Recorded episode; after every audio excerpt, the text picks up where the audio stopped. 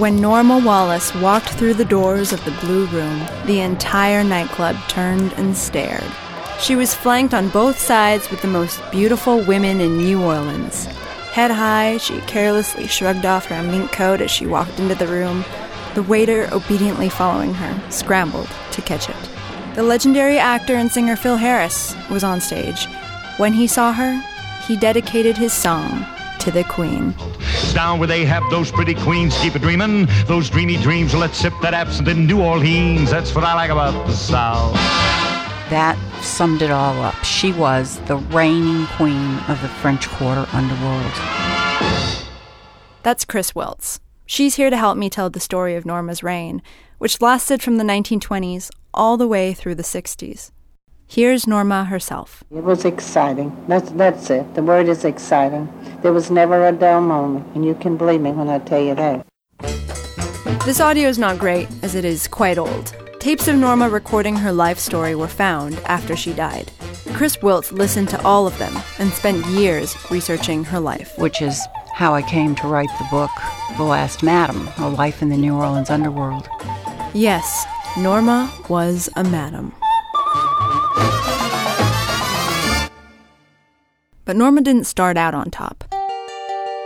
She was born dirt poor in 1901, and she grew up begging for scraps of food. And through all that, she always knew that she was going to make something more of herself. She understood that money bought her independence and freedom. So she decided that, like a man, she wanted to be able to make a lot of money. And the only way she knew to do that was selling sex.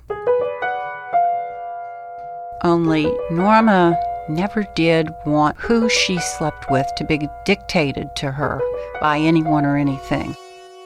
She did not want to be a prostitute, she wanted to be the madam. And so she was going to open her own house and become the madam of that house. And the way she did that was by using men. Norma wasn't beautiful in any classical sense of the word, but there was something about her that was magnetizing. Men fell at her feet. They fell in love with her and they loved her forever. She had her choice.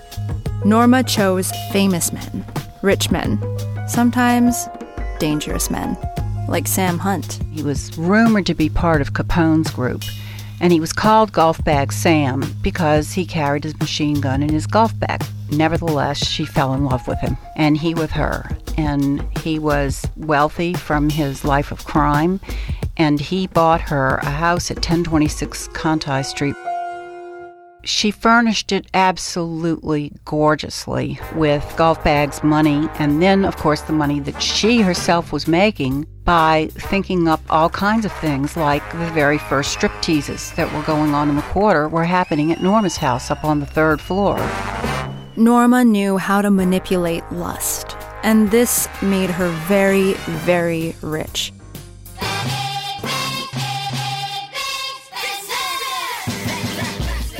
When the clock struck seven o'clock every evening, she could feel a thrill in her body. This was the time that the action started every day. Used to wake up around noon and have my coffee and wonder, well, now, wonder what this night's going to bring. Norma ran a very classy house, which was all part of the business strategy. Posh clientele would bring in more money, and the cops would have a harder time shutting her down. But truth was, the cops weren't really after Norma anyhow. They needed her. In 1936, Norma did what policemen all across the country could not do. She set up and nabbed Alvin Karpis, the FBI's most wanted bank robber. Karpis was promoted to U.S. public enemy number one. The New Orleans Police Department got the credit and the commendation from President Hoover, and Norma got protection and mighty friends. And this was the most important thing to her, even more important to her than money, was power. Control over her own life, and for that matter, over New Orleans. In a time where women had barely earned their right to vote, Norma Wallace had most of Louisiana's elected officials in the palm of her hand. Norma kept a book, the famous Madam's Black Book, that had all of her patrons listed by nickname. One of the mayors of New Orleans, who was extremely thin, was called Toothpick. These books, let's call them her insurance policy. If anybody threatened her, she could threaten them back. She had dates, times, things like birthmarks, the size of their. Um, Was it unusual, this big or small? Or did he have any marks on him? The information also protected generations of Norma's girls. Norma loved and took great care of them, even long after they stopped working for her. She even mentored a couple of them into starting their own houses. But being in this business made long term relationships difficult for Norma. She married five times, and several of her marriages and affairs ended because these men wanted her to become a housewife, close down the brothel, and cook. But nothing controlled Norma Wallace. And so she left, divorced all of them. I couldn't make a go of it. Marriage wasn't for me. You know, when you're making money and you're running a whorehouse, you don't. Uh, that makes you independent, makes you hard to get along with as a wife in the first place. And I'm mighty sorry to say you're nobody's sweetheart now. Is that so? Well, I managed to get along somehow. Norma had made a killing capitalizing on beauty. Unfortunately, of course, beauty fades.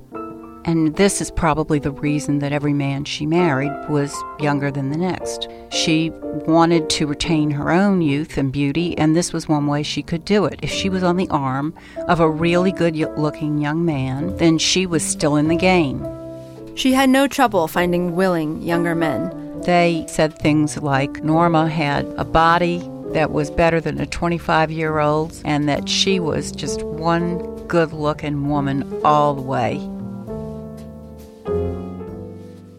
Norma was in her 60s when she found her youngest, hottest, most ravishing man. She'd had her eye on him since he was a teenager. Now he was 22, and his name was Wayne Bernard. Her weakness for young men, for youth, for beauty, all of it came together in Wayne Bernard. He was 39 years younger than Norma. But she fell completely in love with him, and they got married. Here's Wayne. She was a beautiful person, and uh, everybody knew her, and everybody welcomed her with open arms, and just the type of person she was. She's just a fantastic person. But were you happy? Uh, sure, definitely. I mean, it's, you know, we, naturally, I was working at Avondale Shipyard making, I think, $40 a week. And uh, whenever we'd go out, she'd put three or four hundred dollars in my pocket. And my God. Norma was a rational woman. She knew this romance could not last. She knew that eventually Wayne was going to want to have his own family. He was probably going to want to have children. And she said early on that she was going to have to know when it was time to walk out. But Norma had moved Wayne and herself to Mississippi, away from New Orleans, to keep him away from the temptation of younger women. She sacrificed her treasured connections with the city she loved and its smoky, sparkling ballrooms to try and control Wayne. And I guess I was missing some of the things like going to football games with a younger crowd of people. And yes, I was uh, being more attracted to younger women, sure. Wayne, she says, I know I'm a lot older than you. If it ever comes to the point to where you want to see other people, I can understand it. And well, she undoubtedly, no, she couldn't take it, undoubtedly. And when Wayne began to drift and not come home night after night after night, um, one one day she went into the kitchen. She called her sister-in-law, and she shot herself it was devastating to me, really, that she would do something like that. I thought for a while, you know, you know, what did I do? It made me feel like I caused her to commit suicide. You know, I mean, did I? I don't know. Till the day I think of it, really. I see it this way Norma had lost her business, her husband, her influence. And so maybe it was then, alone, looking in the mirror, that Norma was forced to confront that there was one thing she was powerless against age. But, as always, nothing controlled Norma Wallace. And in her pride, Norma died how she had lived, trying to write her own destiny.